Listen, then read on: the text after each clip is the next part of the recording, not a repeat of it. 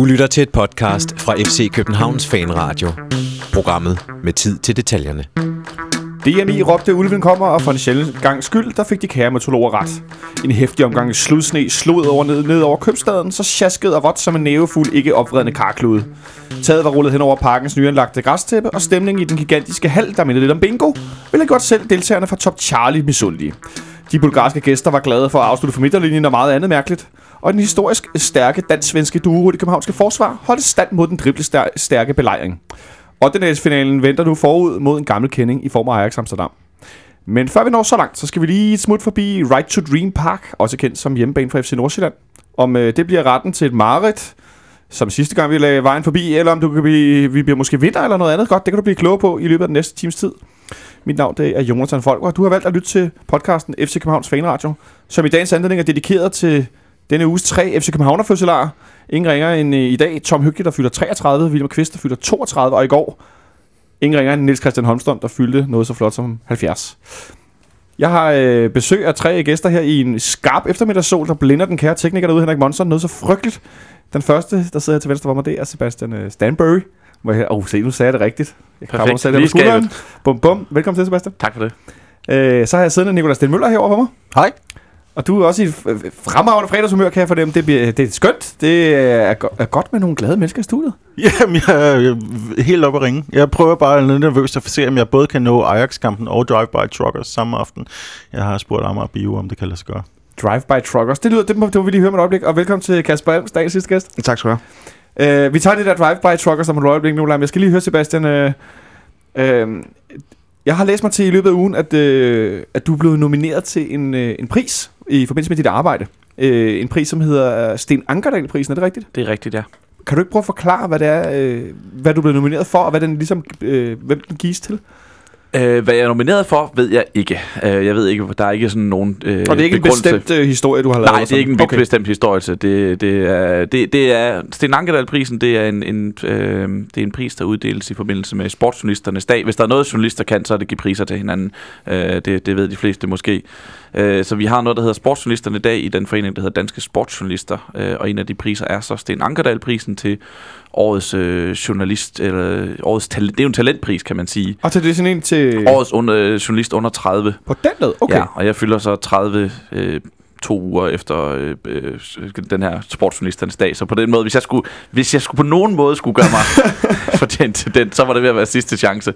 Så den, den er der nogen, der har været så, så venlige at nominere mig til. Jamen, stort tillykke med det. Tak for det. Så det vil sige, det er for dit virke som journalist. Det er ikke en bestemt Det er ikke historie en, som bestemt- kavling ikke, eller sådan noget? Nej, det er det ikke. Nej, det er for mit sådan, generelle, generelle virke som journalist i løbet af det forgangne års tid. Okay, ikke dårligt. Det der... I- I- Føl intet pres over på den anden side af bordet. Vi har en øh, prisnomineret i studiet. Nikolaj, Drive-By Truckers. Det er amerikansk rockband. Er det nede sådan fra- noget Convoy-inspireret? Nej, nej, det er det ikke. Det, du, du skal tage navnet rimelig humoristisk. Øhm, de, Okay. okay. de, øh, de begyndte at spille sådan noget øh, tonser-rock for 20 år siden, og, og var i virkeligheden ikke særlig gode til det. Og så lige pludselig blev de fremragende til det. Og øh, det er jo deres første, forsøg, deres første besøg i Danmark i absolut evighed. Så øh, det vil være lidt bittert at gå glip af det. Øvelse gør mester. Kasper, skal du også ud og se nogle uh, trokker, der skyder på nogen? Eller? Nej, det skal jeg ikke. Desværre, det lyder ellers... øh, Det kan være, jeg skulle gøre det, men øh, desværre, det har ikke lige, det har jeg ikke lige fået lagt i kalenderen. Nej, okay. Nå, vi holder os til nogle, en anden form for skydning end øh, en, øh, hvad hedder sådan noget, en drive-by. Det, er det ikke sådan noget, foregår det ikke så meget med Uzi? Eller sådan noget? Er det ikke sådan amerik- den amerikanske stil? Sådan Ikke, ikke i? Alabama, der tror jeg mere, det er sådan oversavet. Men, øh, Det er, sådan, man ja, det er mere shotgun-stilen. Så rammer man noget fjerkræ om bagved, hvis man ikke sigter præcis. Oh, ja, Ja, præcis. jeg, jeg, jeg tænker, det er sådan noget, ikke? Det må være sådan noget, vi er ude i. Nå, nogen, der ikke skød øh, med så meget skarpt. Øh, det var det, vi skal snakke om her i dagens første emne. Vi skal selvfølgelig snakke om kampen i går, omkring øh, away-afsnit og så videre herinde i parken. Og så til sidst skal vi selvfølgelig se frem mod søndagskamp. Ikke? Men jeg noterede mig, at de havde et meget fedt banner nede bag målet, hvor der bare stod Ludo Goal! Og det, det det fik vi så ikke noget ned- ud af. Altså, de, de, det var der så ikke, men, øh, men, men det kunne jeg meget godt lide i al sin simpelhed. Nej, det så jeg slet ikke. De havde også et virkelig langt bulgarsk flag. Jeg tror, det var 3 meter langt. Det passer meget godt med vandrette striber, men det var også meget imponerende. Ej, hvor sjovt. Ej, Jeg jeg øh, ikke mærke til nogen af delene. Jeg så et, et, et grønt øh, bannerflag med sindssygt meget skrift på, som jeg ikke kunne læse. Hvor jeg tænkte, okay, det der, det, det, det, altså I har et budskab tydeligvis, men det er sgu lidt for langt, det der. Mm. Altså, øh, men de var meget energiske og øh, råbte en masse Ludogorets nogle gange og sådan noget. Jeg var egentlig overrasket over, at de var så mange. Jamen, de havde også en god endetribune, ikke? God fan-tribune.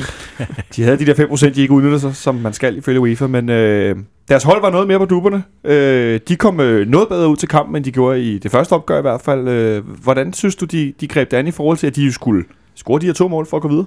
Ja, til at starte med kom de jo ikke bagud, ligesom, i modsætning til, hvad de gjorde med Bulgarien. så det var, det, var en, det var en fordel for dem. Men ellers så, ja, men de, de skulle jo noget, men, men fik ikke rigtig løst det vel. Det var jo begrænset, hvad de kom frem til af chancer, sådan set over hele kampen. Der var nogle, nogle, der var nogle kamp, chancer, som der altid er i sådan en fodboldkamp, men ikke det helt store. Øh, som vi lige snakker om kort inden kampen. De ville jo meget gerne øh, Øh, angreb ind centralt, og det var også der, deres muligheder kom. Hvis de lige, der var nogle gange, hvor de fik mulighed for at lave noget småspil ind omkring kanten af feltet, og så kom der nogle muligheder ud af det. Øh, FCK ville gerne have dem ud på kanterne, og det kom der ikke så meget ud af, fordi der bare står to øh, høje jernmænd ind i midterforsvaret, bare hætter væk og sparker væk, og clear med alt, hvad de kan komme nærheden af at clear af. Så, så ja, ja, en bedre indsats af Ludogorets, end, end, i, end de gjorde på hjemmebanen, men det, det, det, det viser resultatet, men det hjalp dem jo ikke særlig meget.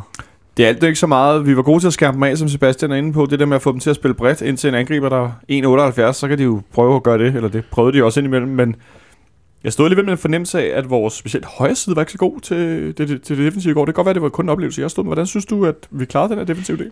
Mm, det var ikke... Øh, nej, netop på højre siden skulle jeg, det, det var ikke, ikke rigtig noget, jeg, jeg specielt opdagede. Jeg må, jeg må sige, jeg synes, det var sådan en kamp, hvor, hvor man tænkte, at det her, der er to trænere, der har tænkt taktikken rigtig godt igennem, og øh, prøvet, hvad de kunne for Bulgarernes vedkommende, med den der kontrollerede offensiv, de er nødt til at komme med, for ikke at knække over med det samme. Og så øh, Ståle, der har brugt den der samme forsigtige tilgang til det. Jeg synes, det, det fungerede rigtig godt i første halvleg. Så i anden halvleg, så synes jeg, at det ser ud som om, at Keita bliver lidt træt, mister lidt koncentration, og derfor øh, begynder Bulgarien at få meget bedre fat. Og øh, så laver han den der ejendomlige udskiftning, som virker som en offensiv udskiftning. Med Ja, det var meget Tutu ind på midten. Ja. Jeg tænker bare, at på det tidspunkt, der, der virker det som om, Keita er flad. Og øh, vi bliver nødt til at, at bruge noget, vi kender måske lidt bedre derinde. Hvordan synes du ellers, han, øh, han gjorde det, den unge mand? Jeg synes, han spiller en rigtig, rigtig god første halvleg. Øhm, og så begynder der at komme lidt svipser igen. Øh, det synes jeg ikke trækker voldsomt ned. Jeg, jeg var virkelig godt tilfreds med, at han selvfølgelig også startede inden, fordi han er ligesom specialisten på, på den plads der. Det var meget spøjst. Jeg stod der øh, og snakkede med nogle af mine, mine sidemænd om, om hvorvidt at man måske egentlig ikke havde lagt mærke til ham, hvis man kom ind fra siden og ikke vidste noget om, hvem der spiller normalt, og hvem der er gamle og hvem der er unge og sådan noget, og man overhovedet lagt mærke til, at Keita skulle være en, der ligesom sådan faldt ud for det normale, for jeg synes ikke, han faldt igennem hverken organisatorisk eller noget andet. Nej, det synes jeg heller ikke. Jeg synes, han glider rigtig godt ind i det. Øhm, og, og vi, og på Maestro, vi snakker om inden, det er jo også egentlig, det var betryggende inden, at han jo har været omkring førsteholdet i så lang tid. Øh, så selvom det er en europæisk kamp og en vigtig kamp, så må han ligesom kan glide ind og glide ind i, i rutinerne. Øh, og det synes jeg egentlig også godt, man kunne se, at øh, jeg synes, han, han spillede en rigtig, rigtig fin kamp. Han spillede en rigtig fin kamp sammen med Udus Macic, som jo spillede sin, sin kun tredje kamp, men som pludselig var, var midtbanegeneralen. Øh, en sjov spiller. Jeg, øh, jeg, jeg kom sådan lidt til at tænke på den måde, han takler på. Der er sådan lidt René Henriksen over det. I forhold til, det er godt nok sjældent, han ligger ned, men han går lige ind og stikker til bolden, og så prikker han den sådan væk. I, I en måske lidt uvandt rolle i går, lidt mere defensiv, end han plejer at spille. Dejlig sammenligning med Henriksen, den havde jeg ikke selv tænkt over. Og det var fordi, der kom en, der sagde en, en, en defensiv Michael Laudrup, så spurgte jeg, om han var beruset. Det var han så også. Så må jeg finde på noget andet, ikke? Jeg blev ikke mærke så meget mærke i den måde, øh, han taklede på. Jeg blev meget mærke i den måde, han, han, øh, han, havde, han agerede, når han så havde bolden. Altså, jeg kunne godt lide hans selvtillid, det der med, at han lige, når han tager den, han, når han får den, han, han skiller sig ikke bare af med den samme. Han tager lige, han tager lige 10 meter eller 5 meter med, og trækker med den, hvis han kan få lov til, øh, hvis han har plads til det. Også nogle gange, hvis han ikke har plads til det. Altså, han, han, vil, han vil gerne lige, lige sætte sit præg på tingene, ikke? Og, altså, det er ikke mange kampe, han har spillet heroppe i nu, men han, han vil, godt, han vil godt ind og styre noget på midtbanen, ikke? Og lige drive den øh, 10 meter, inden han sender den videre, så han kan sende den et ordentligt sted hen. Det, det kunne jeg godt lide. Jamen, og hvordan synes du så, det lykkedes for ham i går? Jeg synes, det lykkedes i det, meste af tiden lykkedes det rigtig fint. Der var en eller to gange talt jeg, hvor han, hvor han dribler sig ind i en blindgyde, øh, uden det på nogen måde blev farligt, fordi det, sådan bliver det som regel med blindgyder på midtbanen. Det er sjældent, det bliver sådan rigtig farligt. Øh, men, men generelt så synes jeg, det, det så fint ud. Jeg kunne, som sagt, selvtilliden var, var, øh, var, var interessant, synes jeg. Det, det, man kunne se, at han, han vidste, hvad han ville, når han havde bolden. Selvtilliden, det er meget fint, øh, at Sebastian nævner det, fordi at, øh, vi lavede i går en afstemning på Fanradions Twitter-profil, hvor jeg spurgte ud, om folk troede, vi ville gå videre eller ryge ud, eller om det- om det så var ordinært eller forlænget spilletid. Og 79 procent af dem, der stemte, de troede på, at vi ville gå videre. Så øh, selvtilliden i, i København er vel i det hele taget i top, specielt på hjemmebane, men jeg gætter på, Nikolaj, du var vel også nervøs i en kamp i forhold til altså den her midtbanekonstellation og et hold, der skal angribe osv., eller, eller nej, nej, Ikke rigtigt. du ryster lidt på hovedet her. Nej, jeg, jeg var ikke rigtig nervøs. Jeg, Nej. jeg var lidt nervøs for, at man ville gå ind og, øh, og spille alt for, øh, alt for passivt fra starten, og få en eller anden skidt oplevelse i starten af kampen, øh, komme bagud, og så lige pludselig være i en situation, hvor alting kunne gå galt med, med et par sekunders øh, varsel. Men da først vi var kommet i gang, så synes jeg egentlig, der var meget godt styr på det. De, de bliver ikke særlig farlige, det gør vi så heller ikke, og det er måske, måske er det med vilje, måske er det fordi, man er lidt forsigtig, og så måske er det fordi, de ikke, holdet ikke virker så super skarpt og effektivt lige nu. Men jeg synes ikke, at jeg blev nervøs på noget tidspunkt, det må jeg nok. Specielt der, den du allerede har nævnt en gang, den tager et frispark ved at skyde på mål, ude fra siden fra, fra øh, 35 meter. Så tænker jeg, okay, vi- de har opgivet. Der kommer ikke nogen vild sprint de sidste 5 minutter her, fordi det, de ved godt, det er håbløst. Nej, det var den ene situation, men der er også to gange i åbent spil, hvor jeg, jeg mener, det er den samme spiller, han sparker fra noget, der står til ligner midtercirklen, hvor øh, Robin er lidt ude af målet, og den ene gang sejler den sådan langt forbi ned mod D-tribunen, hvor jeg også tænkte, altså, I skal score to mål, drenge, vi lukker ikke mål nogensinde. Hvad, hvad, hvad, er det desperation, eller er I bare dårlige, eller hvad sker der? Ja, det er et godt spørgsmål, jeg skal lige svare på. Øh, de, de, de, altså, de er jo... De, de kommer, jo, øh, kommer jo offensivt frem og udfordrer. Det kan jo godt være, at selvtiden også er i top dernede til, til at skulle sparke sådan ind. Men det er nok, det var sådan lidt... Øh, Nå, okay, så fik I bare losset bolden væk på den måde.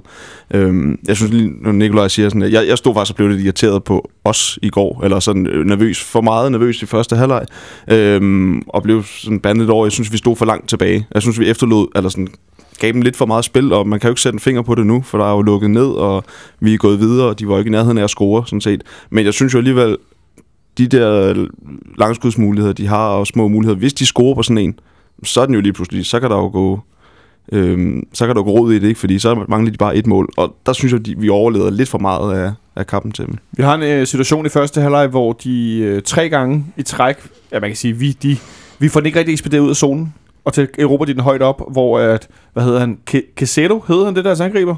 Jeg er lidt i tvivl om, Mm. hvordan man udtaler det. Øh, ham som ikke Det ser ry. Ja, Noget stil. han startede ikke ind i den første kamp, men han var den, den fysisk største af deres angriber, han var så 1,78. så han var, det var også svært at lave indlæg efter. Men han har en afslutning, hvor han vender og afslutter efter lange hjørne, hvor at, jeg troede i hvert fald, den gik ind. Det meste af pakken virkede som, at den, den gik i mål. Den viste sig så at være en meter forbi, ikke?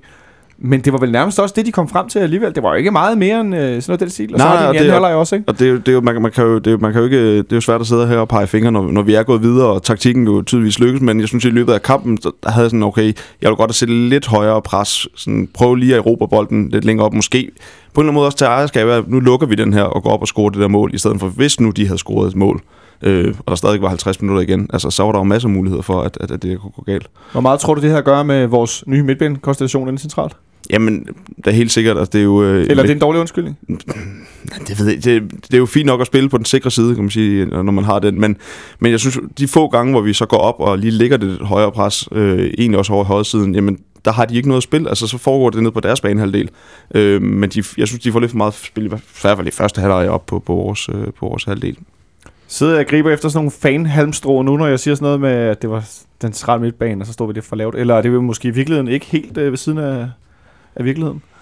Øh, jeg, synes, jeg synes, der var visse problemer på den centrale midtbane indimellem. Og det var omkring Keita, synes jeg. Øh, jeg er enig om generelt, altså så var det en, en fin indsats. En spiller, der spiller i, en, for første gang nogensinde spiller en, en rent faktisk tællende kamp. Ikke? Altså, det er godt nok ikke meget, han har Ah, lavet. han har spillet pokal mod Ja, ja, Jammerbugt. præcis, ja. Ja, okay, selvfølgelig. Det er, jo- og det er jo, det er jo, pokalturneringen er jo forløberen for Europa, ikke? På en eller anden vis. Øh, jeg synes, der var nogle gange, hvor han øh, lå lidt for langt fra sin modstander. Øh, ikke var aggressiv nok i presset. Der er blandt andet en gang, hvor de kommer ind til en afslutning, sådan lige lige ud i højre side af feltet. Det er, fordi han simpelthen står og sover og ikke, øh, og ikke øh, følger op og følger sin mand. Et andet par andre gange øh, buser han faktisk for meget og bliver sat. Så han, skulle lige, han skal stadigvæk lige finde ud af, hvor han skal ligge. Ståle Solbakken sagde jo efter kampen på pressemødet, at, øh, at han regner med, at han skal lejes ud til sommer. At de overvejer, om han skal lejes ud til sommer, fordi at han er, han er i en, øh, en situation nu, hvor, øh, hvor han skal spille kampe. Og det underforstået, det lader det ikke til, at han kommer sådan til så meget på, med, med, med konkurrencen på den centrale midtbane. Så de overvejer, om de skulle lege ham ud. Øhm, og det synes jeg godt, at han har brug for. Han har alle kvaliteterne, men han har måske brug for at få noget øh, kamprutine. Jeg stod sådan lidt, det er sjovt, jeg havde ikke hørt det der med, at de overvejede at lege ham ud. Det giver, mig, det giver jo super god mening. Øh, men jeg stod sådan lidt og tænkte, at Altså, det er sjovt, at han er jo tydeligvis øh, usleben, kan vi vel godt sige, selvom det er et meget fortærsket udtryk om, om unge fodboldspillere, men at det, er helt, det er helt tydeligt, der er rigtig meget i den her unge fyr. Øh, fodbold, der er rigtig meget fodbold i ham, men at han simpelthen bare... Tror du, tror du, at, tror du altså, hvor, tror, hvor stort tror du potentialet er, Nikolaj?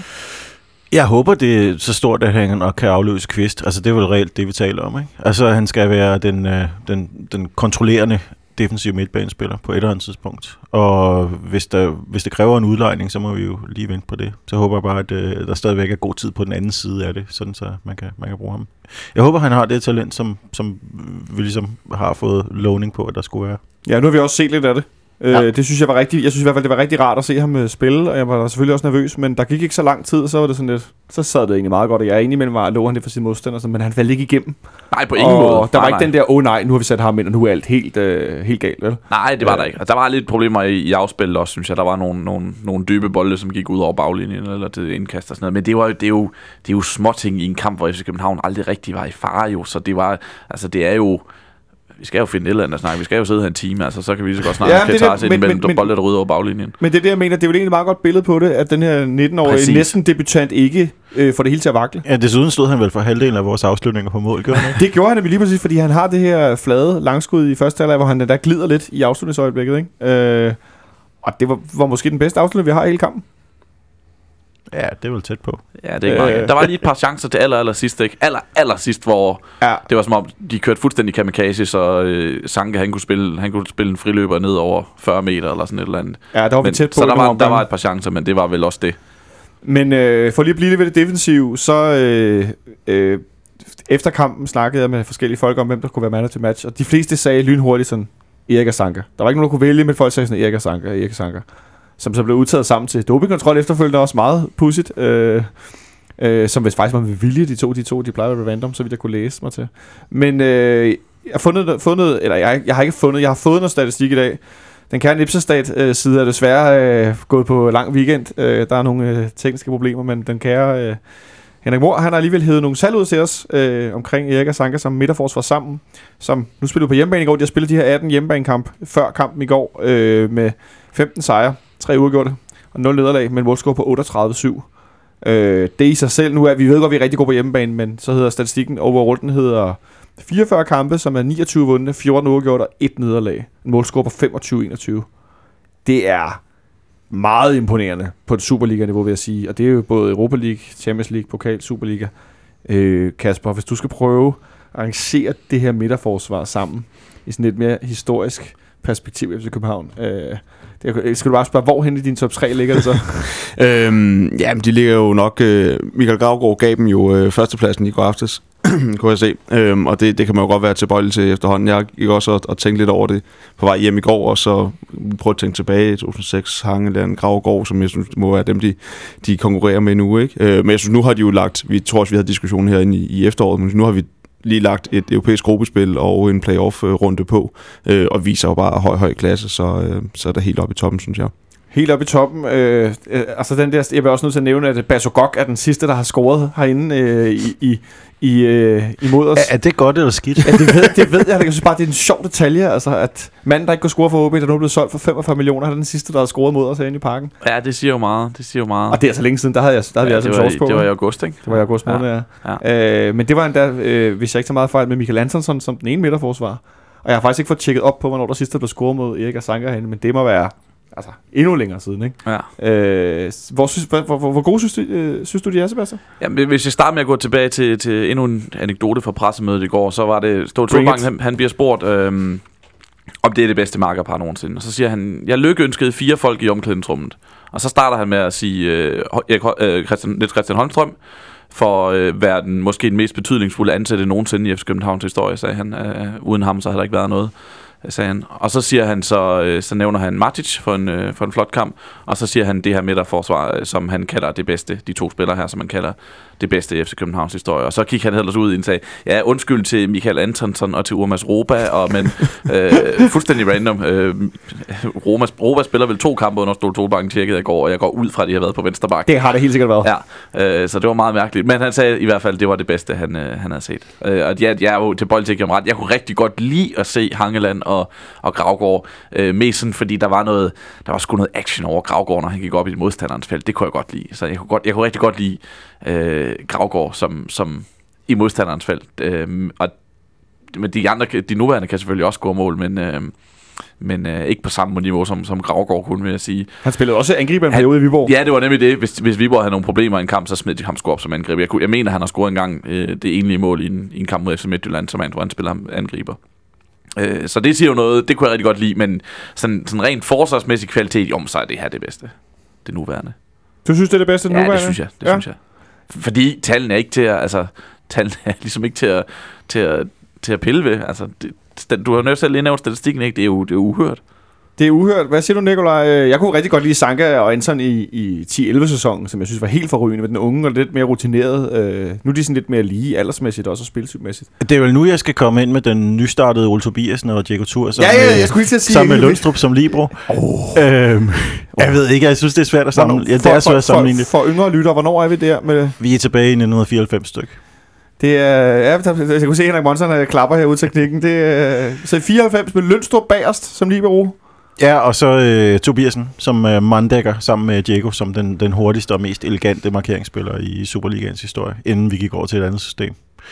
Øhm, men altså, det er jo fra det her århundrede, vi skal sammenligne med, fordi det, Ja, var, okay, os ligesom, det det. var ligesom lidt mere effektivt, og øh, jeg synes også, det er svært at sammenligne dem, netop fordi der var de her utrolig aggressive offensive kræfter, i, især i Gravgård, og også lidt i, i Hangland. Hangeland, som var enormt dårlig på hovedet offensivt i forhold til, hvor høj han var. Det var meget spøjst. Øhm, til gengæld overraskende god med fødderne i forhold til, hvor høj han var. Øhm, men jeg synes så, at øh, de to var jo modbydelige øh, at tage sig af, hvor, hvor måske Johansson er lidt mindre truende for et forsvar. Men defensivt er de jo næsten perfekte. I hvert fald i forhold til de muligheder, vi har i Danmark. Altså, hvis vi sådan skal, når jeg sad og så på dem i går, så de, de vinder bare, de dukker hele tiden op. Altså, Sanka, han dukker hele tiden op og med hovedet, eller dukker ind med en fod og får, får skubbet ud til siden og sådan noget, ikke? Og det, der, er, der er slet ingen trussel, og der er så meget sikkerhed i det, de foretager sig dernede. Øh, I alle aktioner. Der var på et tidspunkt en, hvor der kommer sådan et, et fladt indlæg ude fra højre siden, øh, som sådan skruer indad, og så skal Sank- Sanka skal ned i den for at dække den ud. Og det er sådan en, man har set utallige gange, at så får øh, forsvarsspilleren kun lige det yderste af tåen på den, så han får faktisk bare prikke den videre, og så kommer der en løber ind og scorer. Eller Ja, sådan eller noget, ikke? selvmål forreste stang selvmål eller, eller eller et eller andet, ikke? Men Sanka, han kommer bare ind i den der, timer det fuldstændig rigtigt og klapper den langt væk. Og sådan er det hver eneste gang, synes jeg, lige, i, lige for tiden. Altså, der, der, der kommer bare ikke nogen fare ud, når, når, når de går ind i ting. Og de dukker op hele tiden, og dukker op i, i, øh, i, i, i alle situationer, og forudseende og overvågende. Det, det er imponerende. Vi stod jo for ikke engang en uge, øh, to uger siden nu, og så øh, en træningskamp mod Rosenborg ind i parken, hvor Sanka laver en mega bummer, og folk er sådan lidt, ah, Åh, har, nej, nu mistet, nu? har nu mistet koncentrationen igen, og så videre der. Men altså, når først vi er i gang med turneringskamp, der er ikke nogen, der har tænkt på den fejl lige siden. Altså, øh, Sanka har fundet koncentrationen, og vi har jo nærmest kun kendt koncentrationen hos Erik Jørgensen. Vi har kun, det sidste er meget, meget ind. Det synes jeg er en interessant detalje. Erik, han er jo kommet fra dag 1, og jeg kan huske, hvordan, da vi signede ham, at der var lidt muren i krogene, og folk håbede på en angriber og så videre. Så hentede vi en u- halv for de fleste ukendt svensk centerforsvar i Belgien. Øh, og der sad nogle kloge hoveder herinde og sagde, ej, men det bliver rigtig godt og så videre. Jeg kan huske, øh, Christian Olsen og den kære Christian Wilkens var meget begejstret. Øh, Kasper, øh, altså, øh, skal man i virkeligheden nogle gange lige, øh, lige være lidt tålmodig med, med de der ukendte dyre spillere, eller, eller, eller er det virkelig også omvendt, så, så fejler vi også nogle gange. Altså, øh, jeg mener, pø- pøbelvældet har jo nogle gange ret, men, øh, men, men altså, hvor, Man skal- hvor, hvordan er vi hen? Nej, man skal altid være tålmodig med, med spilleren, især, især herinde. Øh, det har vi set utallige eksempler på. Så kan det godt være, at der er nogen, Pape Diouf, eller hvad det nu er, som, som, som, som ikke i det lange øh, træk kommer over vandet. Men, men man, der er jo ingen grund, man kan jo ikke dømme folk ude på, på dag et, og man kan også sige, at, at øh, vi har, ligesom- omvendt har vi jo snakket utrolig meget om, at Augustinsons niveau er faldet, men han startede jo også bare i et helt vanvittigt højt niveau. Ja, lige præcis. Øhm, så, så den går måske også... Så man kan lige så godt starte godt, som man kan, man kan slutte. Eller som man kan starte dårligt. Men det der med at starte godt og slutte øh, dårligt, så synes jeg, vi skal gå til lidt til den anden ende af banen, hvor vi må... Jeg må nok erkende, at vi har lidt problemer i øjeblikket med at skabe øh, scoringschancer. Og vi scorer heller ikke så mange mål lige nu. Nu ved jeg godt, forsæsonen er ung, men øh, den, der er flest, der er nævnt for mig i løbet af dagen, når jeg sådan har spurgt, hvordan folk synes, at kampen har været, det har været Federico Santander. Og det, der går igen, er, at folk de synes, at han ser tung ud. Hmm. Tror du, han har kørt for meget øh, festivitas i julemånederne, eller glemt at Det smide går, noget men han, Dubai, han har i eller? hvert fald ikke set skarp ud her i de første kampe. Det er jo lidt øh, enten tung eller, eller uskarp, og øh, mange af de der, som i efteråret, hvor man har smidt bolden op på ham. Jeg synes, det var bedre i går. Jeg synes, han havde flere bedre afspil til Cornelius start på gange, hvor de finder hinanden, hvor han stiger til værs. Øhm, men, men i de første par kampe har der været for mange bolde, som han ikke når frem til, eller ikke får kontrol over derop. I hvert fald ikke det, som vi er vant til at, at, at se ham. Øhm, og så, ja, begge to har jo ikke været, været skarpe foran mål. Cornelius har jo også nogle, jeg ved godt, det er nogle svære situationer at komme til et hovedstød. I går, man har alligevel nogle muligheder, hvor han hætter den langt over mål. Øhm, så der skal lidt skarphed på. Har vi grund til at være lidt bekymret omkring den offensive del, Sebastian? Det, det, vi skal jo altid finde et eller andet at være kritisk over. Jeg sidder her med en emmentaler op foran mig og kigger gennem et hul. Ja, det kan jeg se.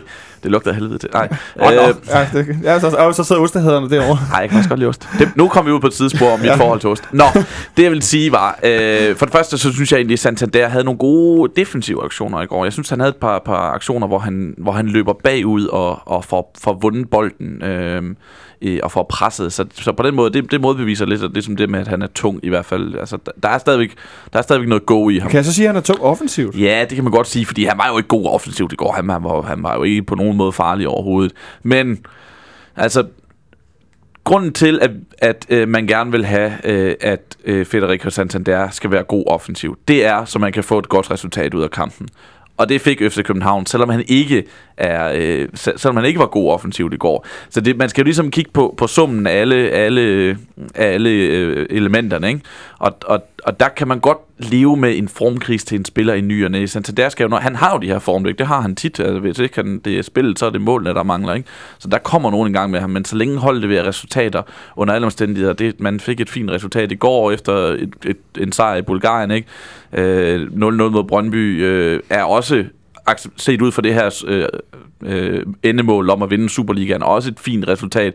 Så på den måde, så synes jeg ikke, der er så meget at være bekymret for, på trods af, at offensiven er inde i en mindre formkrise. Når FC København kommer til at møde et, øh, en, en af de mindre gode Superliga-modstandere, så forventer jeg ikke, at øh, de, lukker, de laver 0 mål igen. Men en ting er at lave 0 mål, noget andet, jeg bider mærke i, er, at jeg synes, problemet egentlig stammer i, at vi ikke producerer så mange chancer. Vi skaber simpelthen ikke muligheder. Det er ikke, fordi vi brænder 100% chancer på stribe. Det er mest simpelthen det, der vi simpelthen ikke rigtig kommer frem til dem lige nu. Nej, og udover, jeg synes, at, øh, at Tutu i går måske spiller sin svageste af de tre kampe, der har været i foråret her, så synes jeg ellers, at både han og Falk er kommet ganske udmærket ind i det her forår. Øhm, der er nogle tilfældigheder i det i går. Jeg er også ret sikker på, at rent taktisk er Cornelius og øh, Santander blevet bedt om at holde sig lidt i baggrunden, slide hårdt for det og være først forreste bølgebryder. Altså, de arbejdede begge to rigtig hårdt, og selvom de ikke fik ret meget ud af deres anstrengelser. Øhm, så mangler vi så mangler vi et pres i, i feltet. Jeg tror ikke, det, det er sværere end det, at øh, vi spiller lidt forsigtigt, og øh, formentlig har Ståles udgangspunkt været, at hvis vi får 0-0 i de her to kampe, så, så er han rigtig godt tilfreds med det. Så har vi holdt Brøndby væk, og så er vi videre i øh, Europa League. Så har vi haft to svære kampe på fire dage, hvor begge angriber har fået fuld spilletid. Så tror jeg, at han øh, formentlig, nu tager jeg lidt forskud på det, øh, giver Santander fri på søndag, og så øh, siger, at så, øh, så tager vi det herfra. Jeg tror, jeg, jeg tror, han har været fint tilfreds med, med indsatsen. Måske kunne man selvfølgelig godt have håbet på, at de bare havde haft en afslutning hver. Men, Det er sådan noget, jeg tænker, ikke? Altså det der med, at øh, en ting er at, at, at virke blodfattig og på brænde chancer og sådan noget, men Cornelius har, som Kasper er inde på, det hovedstød. Santander har også lige starten af kampen. Han er også lige starten, de ja. Men, men det, er, altså, det er mest det der med, at angriber lever at lave mål, og følelsen af at kunne ramme mål og så videre. Altså, jeg tænker sådan lidt, det, det er da lidt problematisk, at vi ikke kommer frem til mere. De første tre kampe har vi heller ikke spillet at man sige, en udkamp i Bulgarien, hvor vi jo øh, vi scorer to mål, øh, og vi kommer frem med et godt resultat, og skal jo ikke gå offensivt til værk. Så har vi en kamp mod Brøndby hjemme. Der plejer sjældent at være særlig mange øh, chancer efterhånden i de kampe. Og så har vi en kamp her i går, hvor vi skal have en 0-0 hjem, og det er jo det, der bliver spillet hårdt efter. Så man kan sige, der er heller ikke, altså de har måske heller ikke fået de bedste betingelser for at skabe så mange chancer, som, som vi gerne vil have skabt, og det må man formode ændre sig på, på søndag. Må jeg så i øvrigt øh, sukke lidt over Cornelius? Altså vi har jo, jeg, jeg, jeg synes, han, han laver en fantastisk arbejdsindsats i går. Han slider og slæber, slæber så hårdt for det. Men altså, der er kommet en myte i Danmark om, at øh, der bliver begået frispark øh, af ham hele tiden, som, som der, fordi dommerne har set sig sur på ham, og øh, han, han, er, han er ligesom skrevet op i deres bog. Nu har vi så en dommer fra Tjekkiet, der stadigvæk dømmer en håndbold frispark. Han spiller så sindssygt urent. Det Ja, ja, ja, ja. hele tiden med skub i ryggen, og samtidig virker det som om, han fokuserer på at lave frisparket først, og så prøve at vinde bolden bagefter, hvor han måske kunne have gjort det med sin hurtighed i stedet for. Det ærger mig ret meget. Vi får bremset nogle ganske lovende situationer på, at han bliver ved med at begå frispark. Man kan, man kan sige som kun om Cornelius, at hans fysik er en kæmpe fordel, når, når han har bolden. Fordi at man får den simpelthen ikke fra ham, og han kan lave nogle ting, hvor... Øh, øh, jeg kan ikke huske, jeg tror, om det var mod, i Brøndby. Nej, det var i går, øh, hvor han har en situation ude ved sidelinjen, hvor han sådan vipper den over øh, en, en modspiller. Og der er no chance in hell for, at den her forsvarsspiller, han kan holde ham væk fra den, så han bliver nødt til at clear bolden ud til indkast. I den situation er hans fysik en kæmpe fordel, fordi du kan ikke få bolden fra ham på den øh, rent fysisk. Omvendt, når han så skal jagte en bold, så laver han rigtig, rigtig mange frispark, hvis han da ikke decideret går ind og losser en, for, eller en målmand ind over knæet. øh, så, så ja, jeg, det, jeg kan godt følge det der i, at han, han laver rigtig, rigtig mange frispark. To angriber, som hænger lidt i det. Lad os se, om ikke øh, de kommer ovenpå. Nu sagde du, de fik fuld spilletid, Santander blev der vist... Øh, Nå, nej, jeg rigtig sagde rigtig meget spilletid. Nå, Jeg rigtig kan godt meget, huske, at han okay. blev, jeg kan godt huske, at han blev Ja, det pillet. sige, det, var, det var jo en europæisk kamp, jeg så blev lidt i tvivl pludselig. vi stod og spiste slikpinde i stedet for at drikke øl. Jo. Det er rigtigt. Jeg, jeg drak nu noget 2,3 procent, eller 2,7. Det smager ikke særlig godt, vel? Det var faktisk ikke så slemt, som jeg husker det. Mm. Men jeg tror også, det svinger lidt, øh, alt efter, hvordan det smager, eller også er det min gane, der ændrer sig. Men øh, i hvert fald, så lykkedes det altså at gå videre for første gang nogensinde øh, fra en, den første runde i foråret i Europa. Og øh, ja, Ja, jeg bryder okay. hele tiden ind, øh, men jeg er bare glad for én ting, og det var, øh, jeg, jeg havde lidt håbet, at vi spillede uden tag, fordi det ville blive lidt kaotisk, men det var en helt rigtig beslutning set i bagspejlet. Altså, ikke nok med, at vi kommer igennem med alle vores spillere og skadesfri, men også vores bane, den var jo blevet udslettet, hvis det var blevet spillet under. En meget, meget ny bane, ikke? Som Jo. var blevet lagt inden Rosenborg træningskamp. Øh, taget har jo været på herinde hele ugen. Øh, du fortalte, Sebastian, at du rykkede lidt rundt over på øvre A, Ja, øh, for at komme til at se udenom ja. stolpen pressepladserne er ikke gode, når der er tag på. Så er der en, en tv-platform, som, øh, som gør det fuldstændig umuligt at se den ene banehalvdel. Så vi rykkede, vi rykkede ned og så Jeg var så privilegeret, at jeg skulle ikke decideret sidde og skrive et øh, kampreferat øh, bagefter, så, så jeg kunne godt øh, rykke over, hvor der ikke nødvendigvis var bruger og rykke længere ned på tribunen. Jeg synes jo, set fra min egen komfort, så var, det, så var det rigtig fedt, der var tag på. Kampen havde været sjovere, netop fordi den havde været mere kaotisk uden tag, men, øh, men det var nok en klog beslutning at sætte taget på. Så havde vi lige haft 2,5 millioner udskrivning på en ny bane endnu en gang der, hvis der ikke havde været tag på ting. Og øh, 6,99 til en orange bold. og 96 til en orange select, ja. Fordi det havde, nej, det er jo en, en, en bestemt Europa League-bold, de spiller med, for øvrigt. Er det ikke det? Jo, det må være sådan en officiel bold, turneringsbold, det tror Jo, jeg jo, først, det er. det må det være. Men i hvert fald, øh, at det var meget spøjst at komme ud fra det her vanvittige slud øh, sne, og så ind i sådan en øh, opvarmet øh, halv, halv røgfyldt hal, hvor man ikke måtte ryge. Det var en, en meget øh, spøj oplevelse. Det, det, det, det er ved at være nogle år siden, vi har spillet herinde med tag på sidst. Øh, mod øh, søndagens modstander, hvis jeg ikke tager meget fejl. Er det rigtigt mod FC Nordsjælland herinde? Øh, Jeg kan ikke rigtig huske det. Jeg synes, der har været et par andre også, men det har måske været træningskampe. Ja, det har der været en del Og gange. Nordsjælland har vi haft Ja, hjemme i hvert fald. Det var også øh, en voldsom snestorm og Ja. ja. koldt vejr udenfor. Hvor det var sådan, også var aflysning eller tag på, ikke? og så må vi jo leve med stolpen der. Øh, Jeg er glad for, at jeg også står lidt ude i den ene side, så at det kun er målet nede mod Deltabyen, som er fuldstændig dækket af stolpen. Men det er altid noget med, når der er hjørnespark, så må man lige finde lidt rundt. Ikke? Det blev bare 0-0, kan jeg afsløre. Så Ja. du gik ikke glip Nej, jeg kan ikke glemme noget den anden. Øh, men noget, jeg så tidligere i dag, det var den her lodtrækning, øh, hvor jeg jo håbede på, at vi skulle trække øh, Apoel, eller Gent, eller Genk. Det var ligesom mine tre øh, favoritter, og så røg jeg Apoel hurtigt, og så endte vi med fire hold i bowlen, med Gent, og Genk og Ajax, og så tænkte jeg, så, nu får vi da mindst en af dem. Men de trak sig hinanden, de to bælger, øh, og vi endte med Ajax Amsterdam endnu en gang, som vi har mødt to gange tidligere, jo, øh, og vundet over begge gange, eller vundet samlet over begge gange. Øh, et lidt, lidt bestemt forhold til en, en klub, der vil være større, FC København, øh, ja, på alle mulige måder. Øh, Du tænker på deres øh, fire Europacup-titler, for eksempel? ja, for eksempel, ja. og Johan Cruyff og sådan lidt. Ja, Ja, okay. okay. der, der er lidt at tage der, ikke? Ja, Basten, ja, der, er Ja, nogle, ja. der er nogle stykker bagkamp, ja. det er det, jeg mener, ikke? Øh, men at, at det, det i sig selv er jo egentlig lidt en speciel historie, selvom vi kun har mødt dem to gange.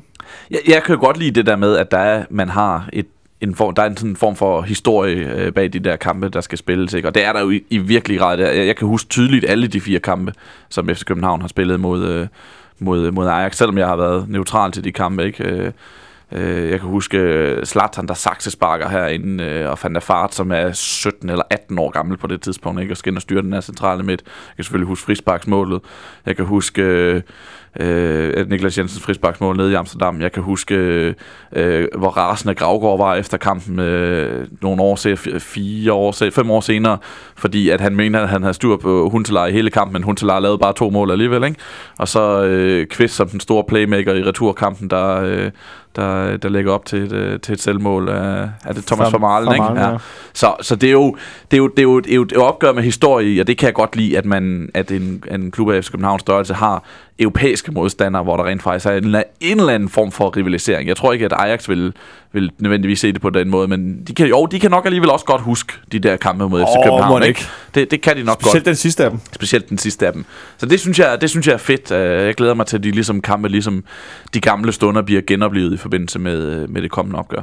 De gamle stunder lige præcis. Vi starter med at spille hjemme den 9. herinde, og så spiller vi ude den øh, 16. marts. Ja, det har vi jo 100% erfaring med. Det er en succes. Ja, lige sta- At præcis. starte hjemme, Øh, selvom det plejer at være modsat. Nu nævnte Sebastian nogle af de her øh, gode øjeblikke. Jeg kan huske øh, Brede Hangelands mål herinde på hovedet. Apropos, vi snakkede Hangeland Gravgaard før også. Nicolaj, du har været til, du har, begge gange var du i Amsterdam. Ja. Øh, Jeg er der noget at se. Jeg har desværre ikke været til nogen af dem, øh, kan jeg godt tilstå. Øh, hvad er det for nogle øh, minder, du har for de her ture til Amsterdam? fantastiske minder. Altså, det er jo nogle af de bedste resultater, vi har fået i Europa nogensinde. Det uden, uden sammenligning overhovedet. Og vi kom derned der og tænkte, at okay, det bliver nok lidt svært imod netop det der hold med Van der Fart og Zlatan. Det var jo inden de var blevet uvenner. Uh, Ja, det var, ja, det var tre år før. Ellers var det, ja, det var, han... Øh, Og Julian Babel og hvem de ikke havde, der var så store på vej op, hotshots, ikke? Ja, Babel var lige nogle år. Det, I den første kamp, der var det ikke med Babel. Der Nej, var men det, jeg ja. tænker på den anden ja, kamp, det er i, i 6. 6, ja. Ja. Jeg mener de stadigvæk, de havde deres øh, fantastiske duo med øh, Grim som målmand og Blind som forsvarer, hvilket Grim og Blind, Holland, ja. hollandsk er smuk, smuk sprog. Grim og Øhm, Blind, det er jeg ikke på. Men de var jo øh, de var, de var jo helt oppe at ringe på det hold, de havde på det tidspunkt, og de var eddermame spændte, da de havde tabt til os. Altså, vi blev ikke lukket ud i absolut evighed efter kampen. Der plejer jo at gå et halvt time eller sådan noget der. Jeg tror, der gik en time og et kvarter Og eller der var en masse ballade ude for stadion, var, vi kunne godt se, hvorfor, da vi kom ud. Der var smadret så meget, da vi var på vej ned til stationen. De var så utilfredse med at have tabt til de der ukendte københavnere der. Øhm, og den anden var jo bare, det var jo surrealistisk. Vi, øh, vi stod der og så fik vi at vide sådan 20 minutter inden kampen, at Jesper Grønkær var blevet skadet. Så vi startede med Razak Pingpong i stedet for, som, øh, som kantspiller.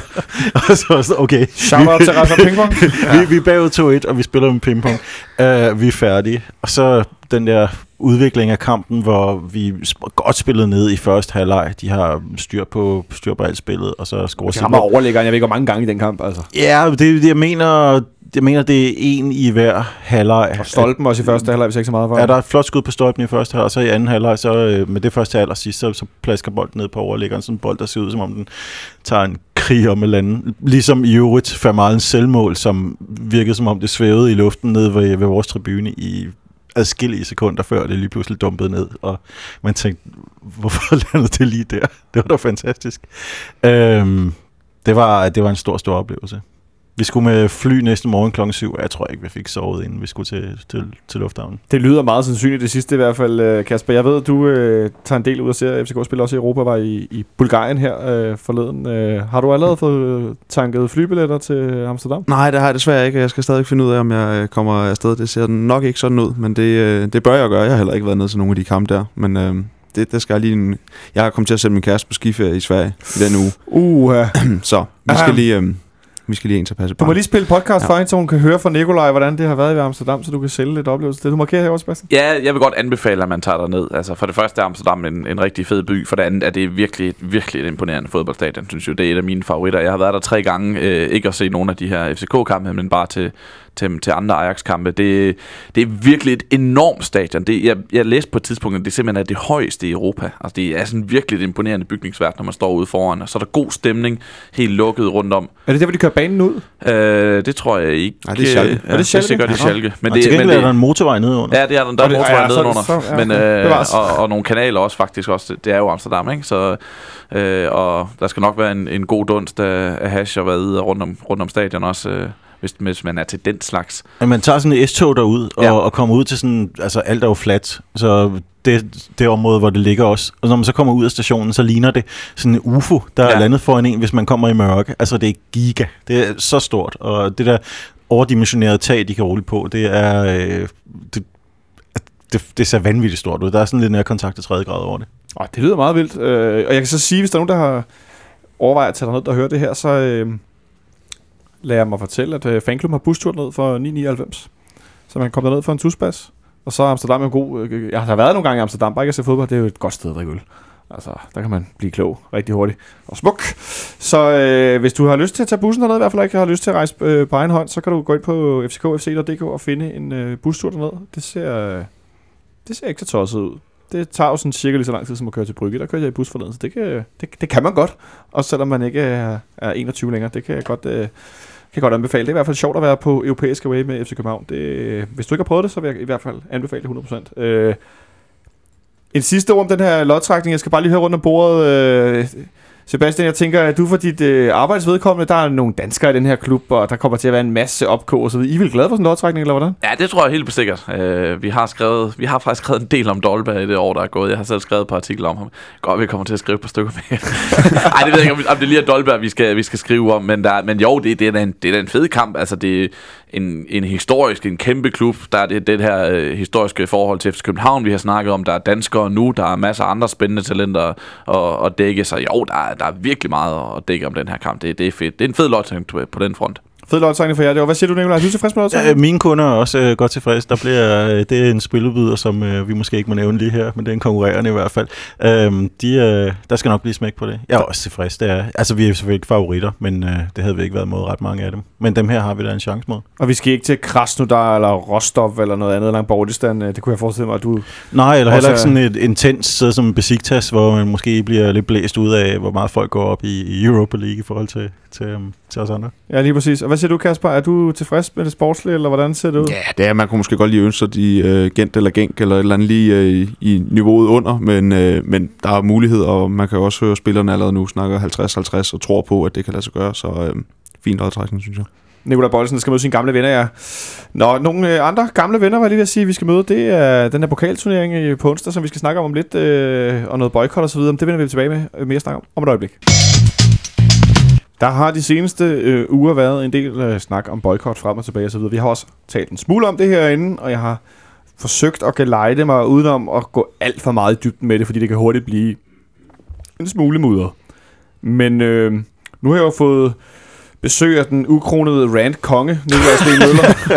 jeg bliver jo nogle gange, vi bliver jo nogle gange No opfordret, pressure. vi bliver jo nogle gange opfordret på Twitter. Kan I ikke invitere Nikolaj ind, fordi vi vil godt høre et rant om, så skriver folk alle mulige ting. Det kan være alt fra DBU til pokalturneringen til Brøndbyernes IF, AS og til, ja, til højre og venstre. Nikolaj, vi skrev sammen lidt tidligere i går og i dag, og øh, jeg ved, du har, du har taget lidt med hjemmefra.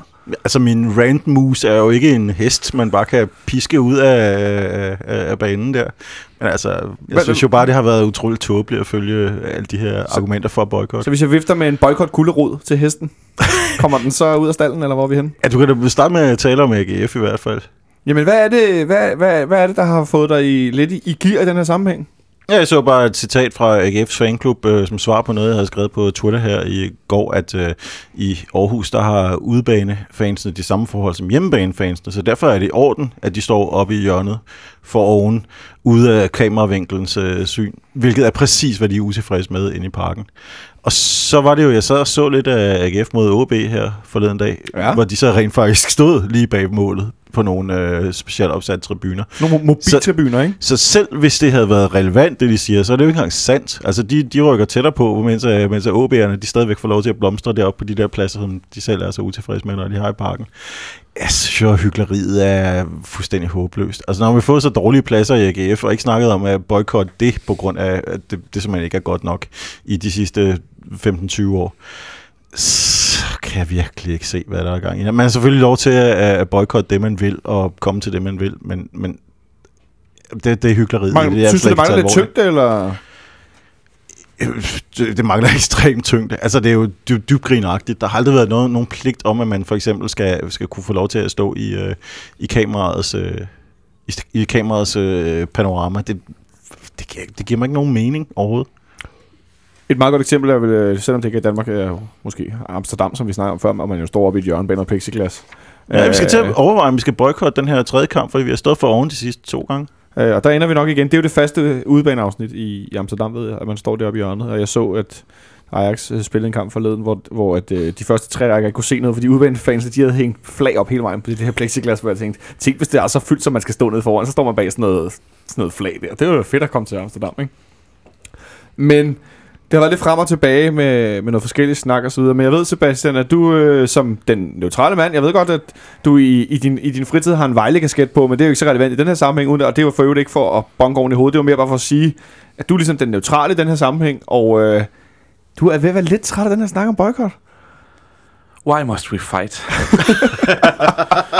altså, jeg, jeg synes jo... we be friends? Jeg synes jo, det her det er dansk fodbold, når det er allermest latterligt. Altså, som sagt, jeg har ikke nogen aktie i det. Jeg har ikke været ude øh, tilhænger i... Nej, det har du ikke. Det, er jeg, helt det har jeg ikke været siden... Jeg var der i 2006 med Vejle engang, og der tror jeg mest, vi var rasende over den der park dog til 45 kroner, hvad fanden koster. Det er det, er det længde stykke mad. øhm, så jeg har ikke som sådan nogen andel i, øh, i, i den her sag på den. Jeg synes, at mange af de argumenter, man har hørt fra fanklubberne, har været, øh, eller fra øh, dem, der boykotter, har været latterlige. Altså, så er der faldt mange trappetrin op. Så, øh, kan, så har der været en kontrollør, der har sagt bedre held næste gang, når man er gået ud af stadion.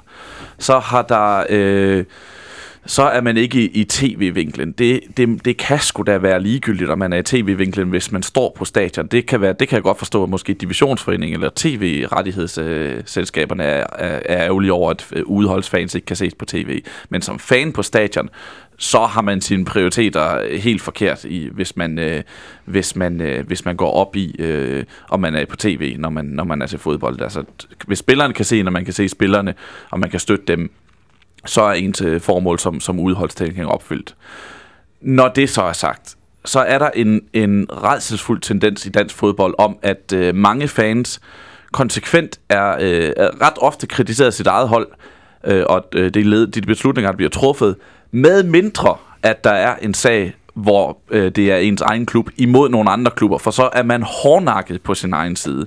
Jeg har ikke set en eneste FC København-tilhænger, som har givet sig en millimeter i den her debat, som kunne have sagt en lille smule om at sige, jeg kan godt forstå det, træls at blive flyttet rundt og bla bla bla bla bla. Tværtimod, øh, det bliver voldsomt hårdt mod hårdt. Det bliver meget, meget, meget konfrontatorisk, og det bliver noget what about hvor man står henne. Jamen, I står også der på det stadion, og så videre. Og det kan bare ikke forstå, hvorfor man ikke forsøger at komme hinanden nærmere i møde, og ligesom forsøge at finde en fælles fodslag, i stedet for, at det skal være sådan en krig, hvor alle synes, alle er latterlige. Punktum.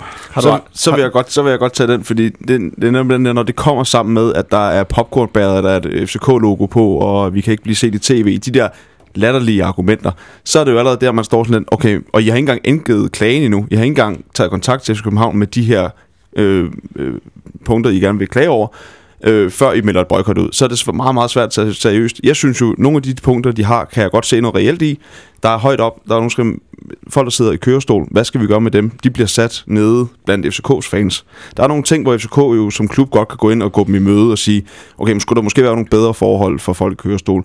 Skal, er der nogle konsulører, der ikke er, jo en bemærkning, det skal de nok kunne tage, men er, men er de, de ikke uegnet måske? Er de ikke uegnet? Skal de lige læres op i at tage imod udebanefans? Sådan nogle ting, synes jeg, der kan FCK gå dem i møde. Men man kan altså ikke som udebanehold komme og stille krav om, hvor på stadion man vil stå, og det, hele det der med, jamen, så er der familietribune, og den er jo ikke fyldt hver gang. Nej, nej, men den bliver heller ikke fyldt hver gang, hvis udebanefansen står der. Altså, der må man, man kan ikke stille krav om, hvor skal man stå på udebane. Der er et ganske fint afsnit derop, og det er selvfølgelig ærgerligt, at det er langt fra banen. Det kan jeg også godt forstå. Men det er nu sådan en gang, det er, fordi det er sådan, FC København har indrettet deres egen hjemmebane. Men, men Kasper, alene det du kommer med, der er meget mere, end jeg har mødt fra alle andre FC København-fans på Twitter, hvor ligesom er den, hvor jeg har set den her debat. Ikke? Altså, du kommer og siger, jeg kan godt forstå det og det. Det har jeg slet ikke set før. Jamen, jeg har heller ikke blandet mig i den. Nej, har ikke men der har det bare, øh, jeg har heller ikke blandet mig på Twitter, fordi det bliver simpelthen så hårdt mod hårdt. Alt bliver bare så konfrontatorisk. Ikke? Det har bare været i latterlige, nej, i latterlige, i latterlige. Ikke? I stedet for, at man netop forsøger at komme i mødekomme hinanden og sige, i mindste det der, okay, jeg kan faktisk også godt forstå, at det her det er træls, og øh, de der få kørestole, der nu er med, og så videre. Ikke? At man bare, at vi bare forsøger at møde hinanden en lille smule, også som fans, fordi altså, øh, alle fodboldfans ved sgu da, hvordan det her bliver fucket af fodboldklubber. Altså, øh, ledelser er, er der jo der er mange tilfælde på, at de er ret ligeglade med, med fans i mange tilfælde, ikke? Og, og ikke, at det ikke nødvendigvis er de mest sådan, at øh, forholdene ikke bliver optimeret for fans. Det, det kan alle øh, ligesom sætte sig ind i. Så, så det der med, at man automatisk, fordi det er fans, der holder med et andet hold, bare går ind og siger, det er også øh, i, i fjollet, og nu holder vi, nu holder vi på klubbens far over og så videre, ikke? Åh, det har gjort mig træt. Nikolaj, er vi... Øh, jeg vil lige ved at sige politi, par- partisoldater. Er vi klubsoldater? Jamen, det er jo sjovt, øh, det er jo sjovt det der med at være partisoldat, fordi jeg tror, at, jeg tror, der måske folk op på, på øh, 8. Der, der ikke rigtig kan genkende mig som den der type, der hele tiden er ukritisk over for klubben.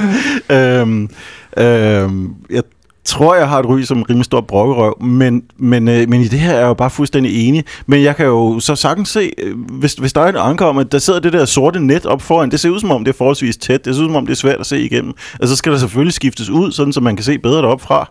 Og hvis, øh, hvis øh, kontrollørerne får hårdhændet deroppe på et sted, hvor der er rimelig stejlt, det, det, det holder overhovedet ikke.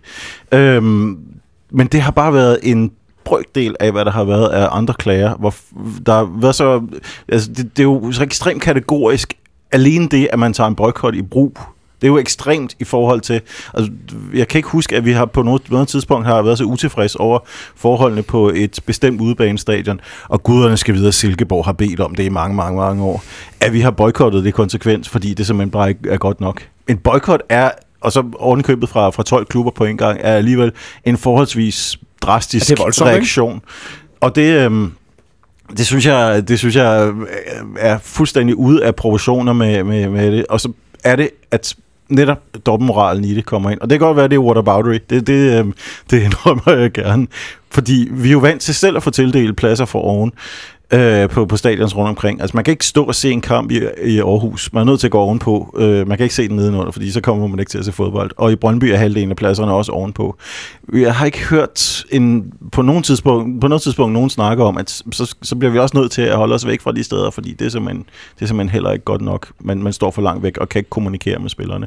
Og det, det trætter mig at høre på den slags fra, øh, fra, fra folk, der, der tydeligvis ikke øh, ser en lille smule indad.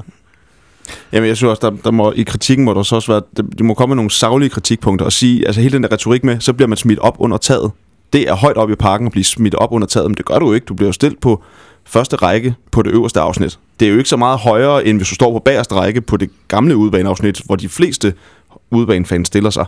Så det er også den der, man vil gerne tage dialogen og, og gå ind i en positiv dialog, men man må også lige så komme med nogle savlige argumenter og lade være med sådan bare at kaste op på automatik og komme med et boykot med det samme. Hvad vil man så gøre næste gang, når der er et i gåsøjne virkelig et problem? Hvis man kigger på de gange, hvor der er blevet boykottet både herindefra og Brøndby, i de indbyrdes kampe, så, så har det jo måske handlet om, da vi skulle transporteres, krav om, vi skulle transporteres i busser fra parken og direkte ud på Brøndby Stadion. Altså sådan, hvor der bliver sådan indgrebet på ens frihed på en eller anden måde. Der kan, synes jeg mere, der er grobund for et boykot, fordi man står virkelig utilfreds i den situation. Øh, men at tage det i brug bare sådan automatik, fordi nu er vi utilfredse med, at vi står et andet sted på stadion, end vi plejer at gøre.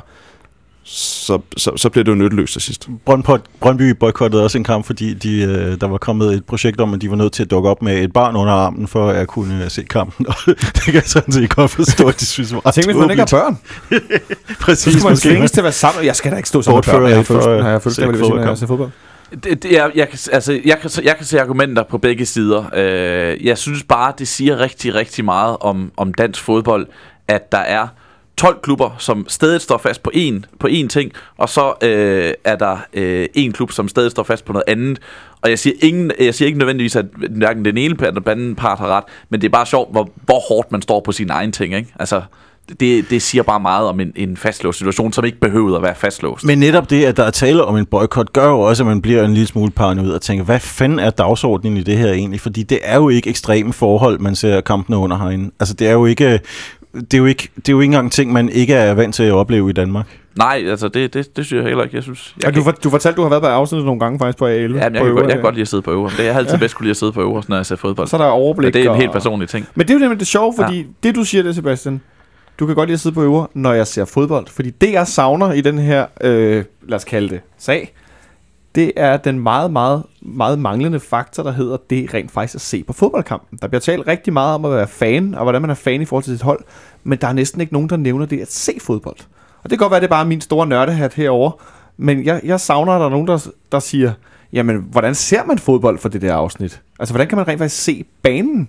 Fordi jeg vil jo altid hellere stå på langsiden, end at sidde bag målet, fordi så kan du faktisk bedre se kampen. Nå, det, kan vi, det, kan vi, det kan vi gøre ret hurtigt. Man ser rigtig fint på de pladser. Altså, Og det, punktum. Men for eksempel, når jeg læser øh, en meget aktiv herre øh, fra Aalborg, der skriver stolpe op og stolpe ned om, om, om parken, hvor jeg tænker, Jo, men, men det sjove er jo, når man er udbanefan i Aalborg, så står man bag et hegn og et net, og kan faktisk ikke se det nærmeste mål, øh, som er lige ind til venstre. Ikke? Altså som et meget godt eksempel på, at der kan man ikke se fodbold. Mm. Man kan godt være der og alt muligt, men man kan faktisk ikke se særlig meget af kampen. Øh, hvor jeg tænker, at når jeg transporterer mig selv til Jylland i bil eller bus eller med tog, så er det selvfølgelig for at være sammen med gode venner og bekendte, men det primære formål for, at vi tager derhen, det er jo for at se fodbold. Så kan det godt være, at der er nogen, der kommer for at øh, synge, eller for at svinge med et flag, eller hvad ved jeg, eller drikke sig fuldstændig midt over. Men den primære årsag til, at vi transporterer os, ligesom når vi kommer herind i går i slud og sne, det er jo for at se fodbold.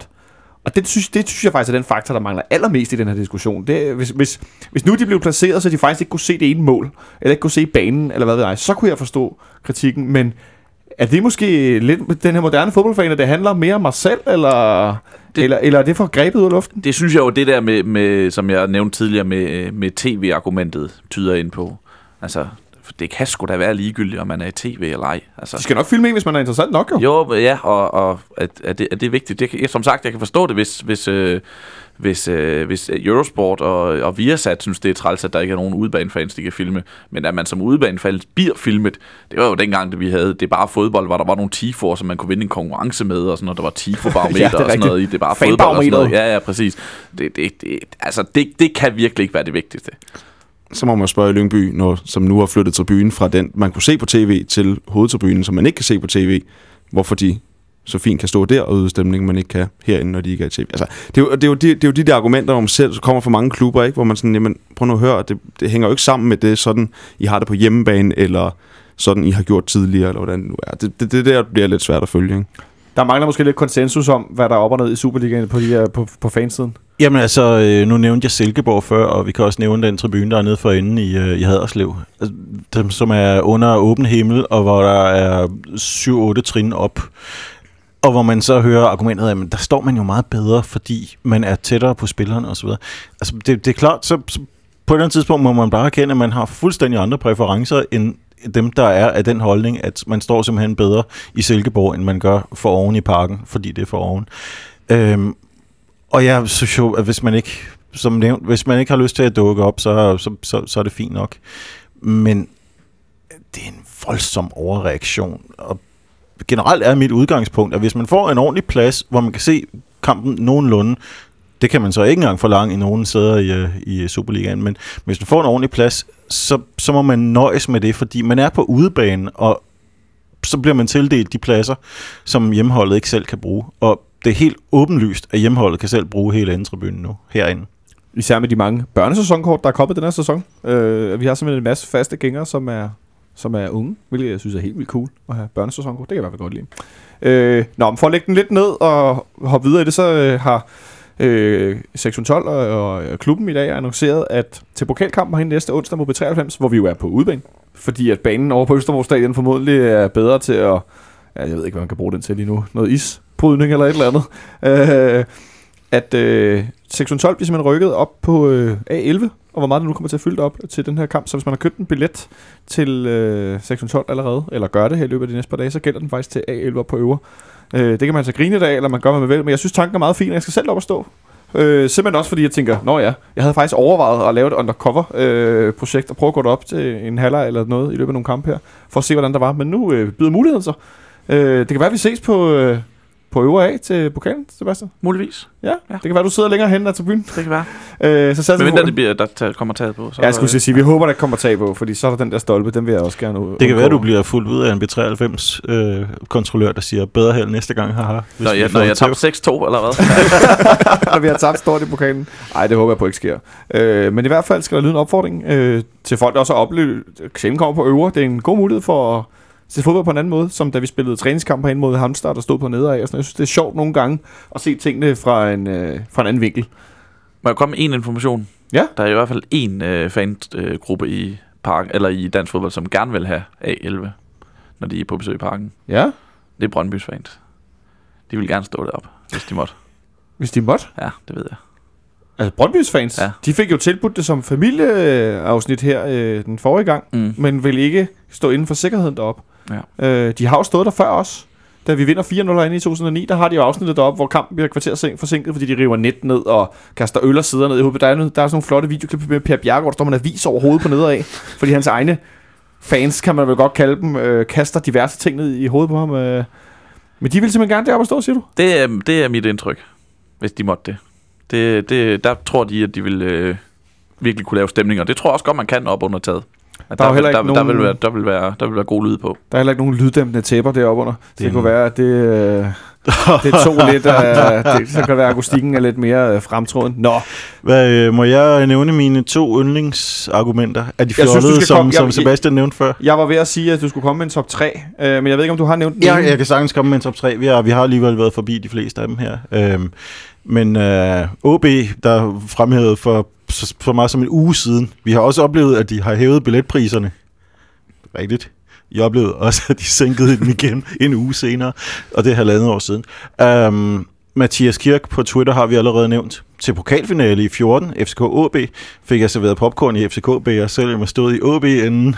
Nej, det er også grå løjer. Det er grove løjer, og det er et grimt minde have med fra den aften, hvor man vinder the double, at DBU har leveret de gale popcornbæger.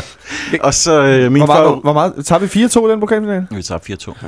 Ja, det er godt, jeg ikke var her. en fremragende kamp i øvrigt. Ja. Ja. Det, er en, det er en, virkelig en tidshistorie. Fodbold er en, virkelig en tidshistorie. Ja, men det, det, det, det er det, der er interessant. Og den sidste på listen? Jamen, det er, det er en fyr fra Farum, der siger, at det nye afsnit er Ringe, så man næsten lige så godt kan se det derhjemme på tv. Han er så skuffet over udsigten deroppe fra, at den ligner det, han allerede har betalt for på UC i forvejen. Det, øh, det, det sidste havde jeg så godt nok ikke hørt. Det synes jeg godt nok også er et voldsomt argument for ikke at vil stå på af. Øh, Og jeg tror bare, vi skal lukke boykotsnakken ned for det, og så er vi tilbage med optakt til netop kamp mod FC Nordsjælland om et øjeblik. På søndag kl. 16 spiller vi øh, på udebane mod FC Nordsjælland i Farum. Et sted, hvor de nu har lagt en ny øh, kunststofbane, øh, efter de havde den der meget brune granulatbane. Det var sjovt at se den lignede mudder lige meget, hvornår på året det var øh, i lang periode. Den er nu skiftet. Det forhindrede ikke Benjamin Verbeti forleden at forstue øh, anklen. Øh, vi skal spille som sagt onsdag efter øh, i, i pokalen herinde øh, mod B93. øh, Kasper. Jeg tænker lidt øh, i forhold til, at nu begynder vi at spille de her tre kampe om ugen i den næste periode frem, øh, de næste tre uger her. Øh, hvor meget rotation tror du, vi kommer til at opleve på søndag i forhold til, hvad vi, hvad vi så startopstilling i, i går hen? Det er egentlig lidt, det er lidt svært, synes jeg, fordi man kan sige, man kan også bare køre videre i stærkeste øh, opstilling på søndag, få øh, sparket Julian godt i gang, og så kan man tage de udskiftninger, du måtte være i, i, i midtugen. Øh, på den anden side er det måske også en, en, en nu har vi spillet tre, øh, tre hårde kampe, og en tur til Bulgarien er måske en god mulighed for at få skiftet lidt ind, måske få Pavlovic øh, lidt i gang. Jeg synes, det, det, jeg synes, det er svært at sige, hvad, øh, hvor, vi, øh, hvor, hvor, hvor det ender henne. Øh, jeg, jeg tror, vi stiller i nogenlunde stærkeste opstilling, måske en enkelt øh, ændring. Selvfølgelig Kvist kommer jo ind nu, og, og, øh, og Martins tager jo nok midten derinde. Ikke? Øh, Men jeg tror, ellers så tror jeg faktisk, holdet ligner sig selv.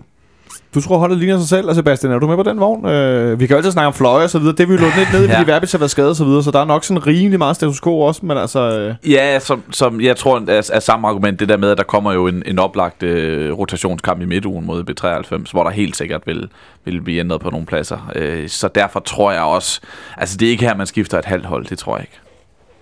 vi tror ikke på, at vi skifter et halvt hold, øh, men måske vi skal måske kigge lidt mere på, at vi skal håbe på, at vi ikke får nogle skader derop, som vi jo desværre har en tendens til at gøre en gang imellem, Nicolaj. Ja, jeg tror ikke rigtigt, der er så meget at gøre ved det. Øhm, jeg tror, jeg tror det, det er så tilfældigt, hvem det rammer, at øh, jeg tror ikke, man kan regne ud fra det. Jeg tror kun, det er et spørgsmål om, hvem der, er blevet, øh, hvem der ser træt ud efter den her kamp i, i går.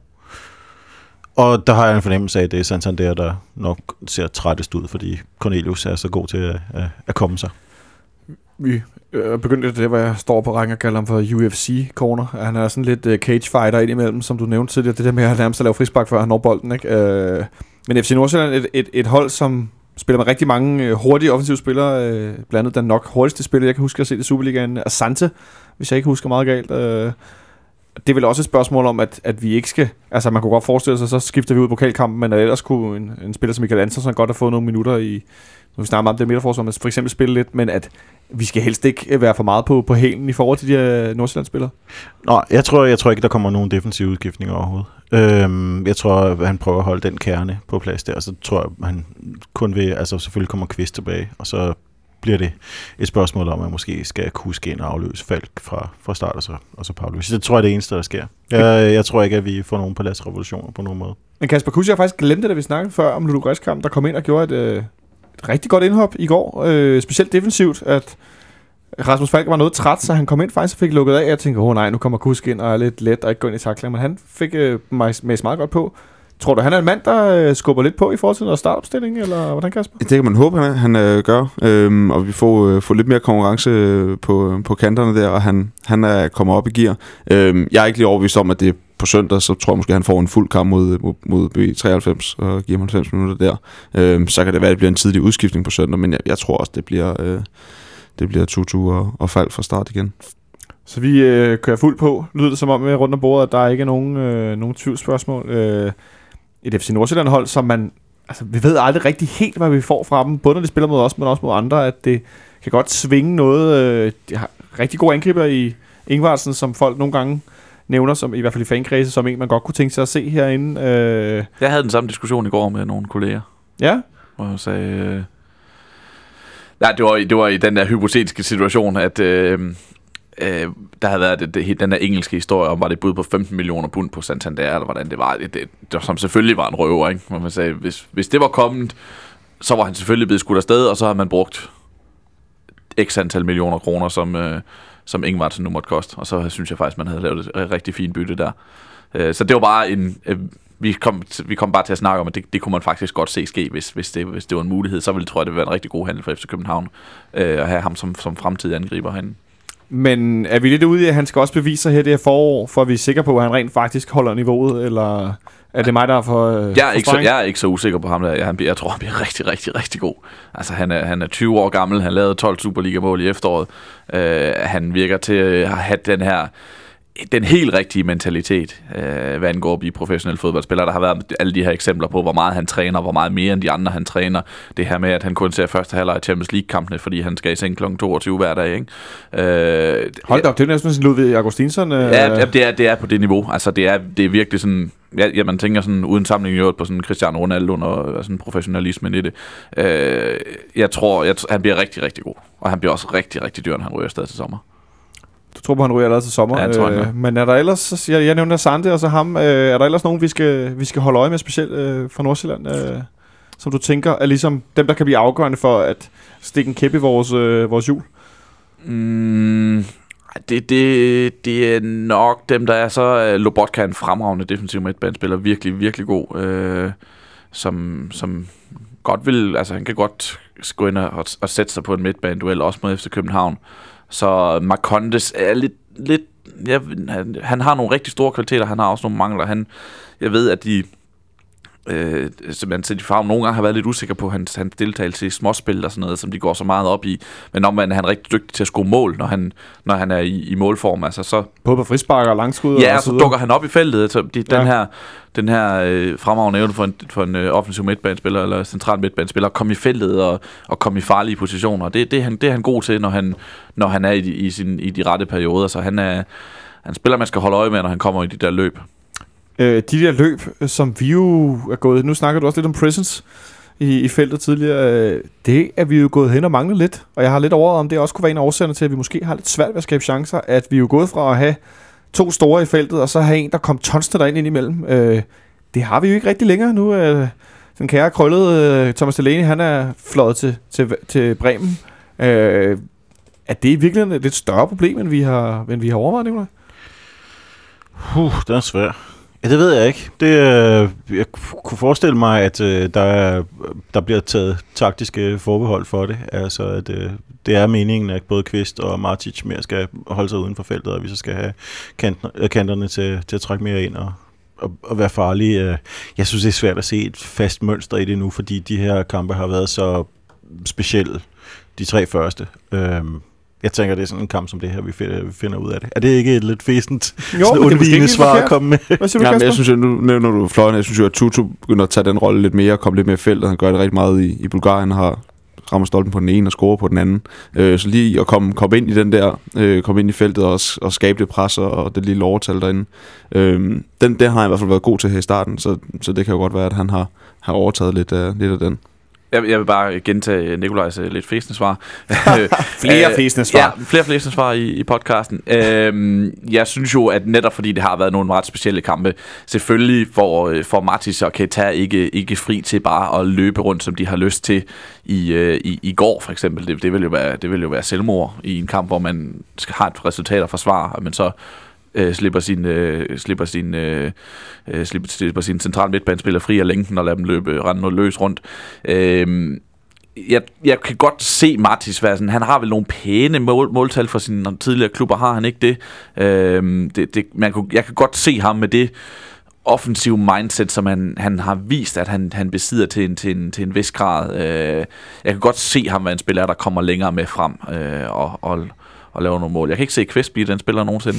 Jeg kan godt, jeg kan godt se i blive det. Der var også en, øh, ja, der var også en, der var også en situation med Martis, jeg mener, var Brøndby kamp, han lige pludselig dukker op og har en skuldmulighed og bare tager den, rammer den skidt med venstre ben. Og det gjorde han også i går. Ja, men, men han, ja, ja, ja, han skal nok dukke op og få lavet sin mål i løbet af sæsonen, det tror jeg. Det var meget fortrøstningsfuldt. Er det noget, I kan arbejde med her på langtiden, at uh, Sebastian han har gode vibes der med vores nye ven øh, uh, Udus? Jamen, han er, han er jo den spillertype. Han er, han er ven af bolden, og han kan godt lide at have den på midten af banen der. Men han tager ikke de der vanvittige sprinter ind for at prøve at hætte noget ind. Ikke nu i hvert fald. Det kan jo være, at han finder det i sig selv, det ved jeg ikke. Men øh, han minder mere om sådan en, øh, en venstrebenet Michael Carrick, der, der ligger og lægger dyb bolde rundt og, og er forudseende på midtbanen. Det var måske en meget god øh, analogi. En venstrebenet Michael Carrick. Øh, tror du, tror du øh, at det måske, øh, er det måske på søndag, han får puttet den ind, når, det, når vi får presset Nordsjælland lidt? Altså, jeg glæder mig jo til at se en, øh, en rigtig kamp, eller en, en Superliga-kamp øh, nu, som, som ikke er mod Brøndby, fordi de netop har de her tre atypiske kampe. Jeg synes jo faktisk i træningskampen, især faktisk i den første mod Halmstad, jeg sad herinde og tænkte, okay, kombinationerne sidder der faktisk, altså allerede i den første træningskamp. Jeg synes, man kan se den struktur, der er i det offensive spil, at vi ved, hvordan vi skal komme frem til chancerne. Nu har vi så bare spillet på en lidt anden måde de første tre kampe, så jeg glæder mig til at se en Superliga-kamp, hvor vi forhåbentlig får et lidt mere normalt FC København hold at se, øh, også spillemæssigt. Øh, så, så det bliver spændende at se, hvor om vi så skaber forhåbentlig flere chancer, end vi har gjort i de første kampe.